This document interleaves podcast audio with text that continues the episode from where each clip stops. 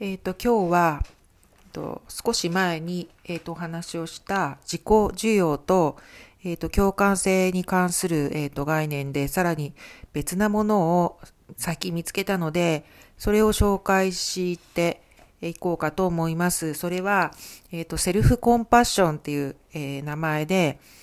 えっ、と、ここのところあの、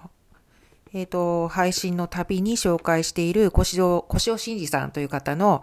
編集された非認知能力にこれも出ていたもので、えっ、ー、と、クリスティン・ネフっていう方が提唱した概念なんだそうです。で、えっと、その本によると、失敗や傷ついた経験の後に、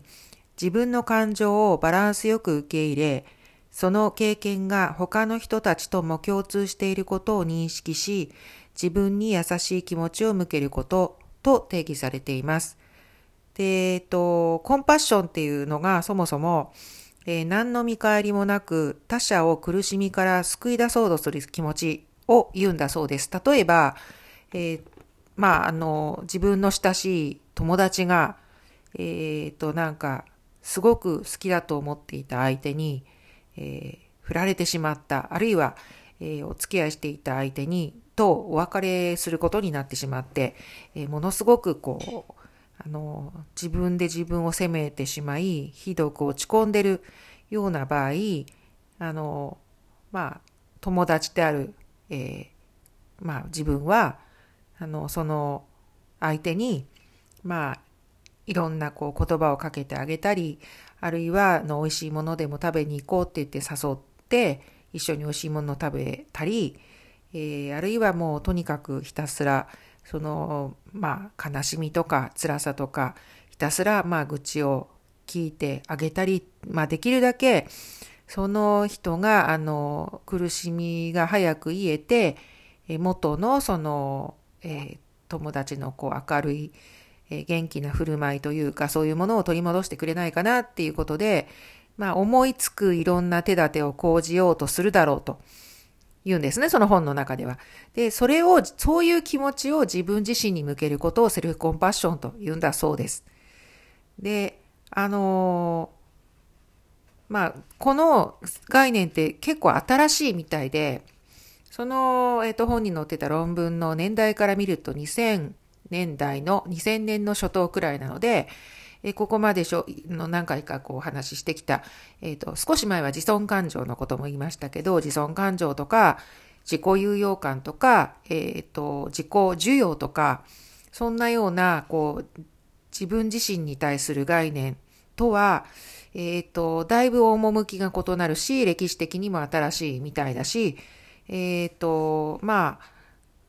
そんなに、えっ、ー、と、研究としても、その蓄積がすごくたくさんあるというわけではないみたいで、えっ、ー、と、私もまだそんなになんていうか、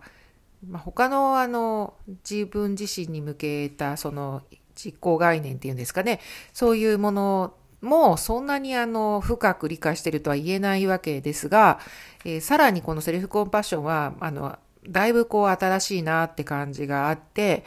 まだそその自分の中で、えっと、本当になんか、えっと、入、入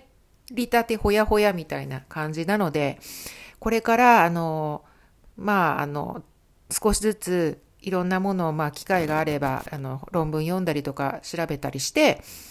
あのもう少しこう自分の中で、こう、しっくり、どんなイメージかなっていうことが、こう、落とし込めるといいかなというふうには思っているんですけど、ただなんとなくわかるのは、その本の中でも言ってましたけど、えー、自己需要とか自尊感情とは違うっていうふうに言っていたんですね。確かに、その、じ、ありのままの、あの、至らないところも含めた自分自身を受け入れるっていうのよりも、なんかさらに、こう、一歩も二歩も踏み込んだ概念、こう、自分自身をいたわったり、自分自身を、こう思い、自分への慈しみって訳されることもあるそうですので、だいぶこう踏み込んだ考え方だなっていうふうに思って、えっと、読んでいました。これからまあもう少しこういろんな角度からこれを眺めて、えっと、ただあの、あの自分なりにもし咀嚼がうまくできれば、これはその自己需要とか自己有用感以上にもしかすると、これからのその教育の現場で、えっと、意識した方が良い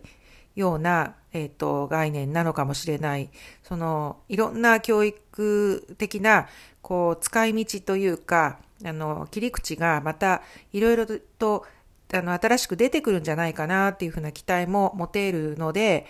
まあ、あの、今の、こう、自分の、あの、学校での、こう、勤務なんかも、あの、いろいろと、こう、えー、なんか、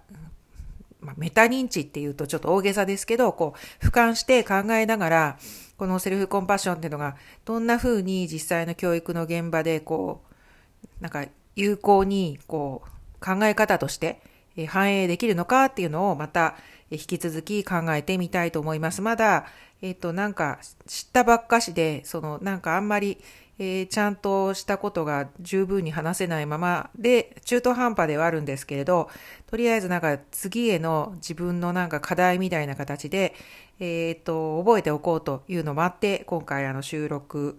え配信をすることにしました。あの、興味を持っていていただけたらありがたいです。今日はこの辺で終わりにします。ありがとうございました。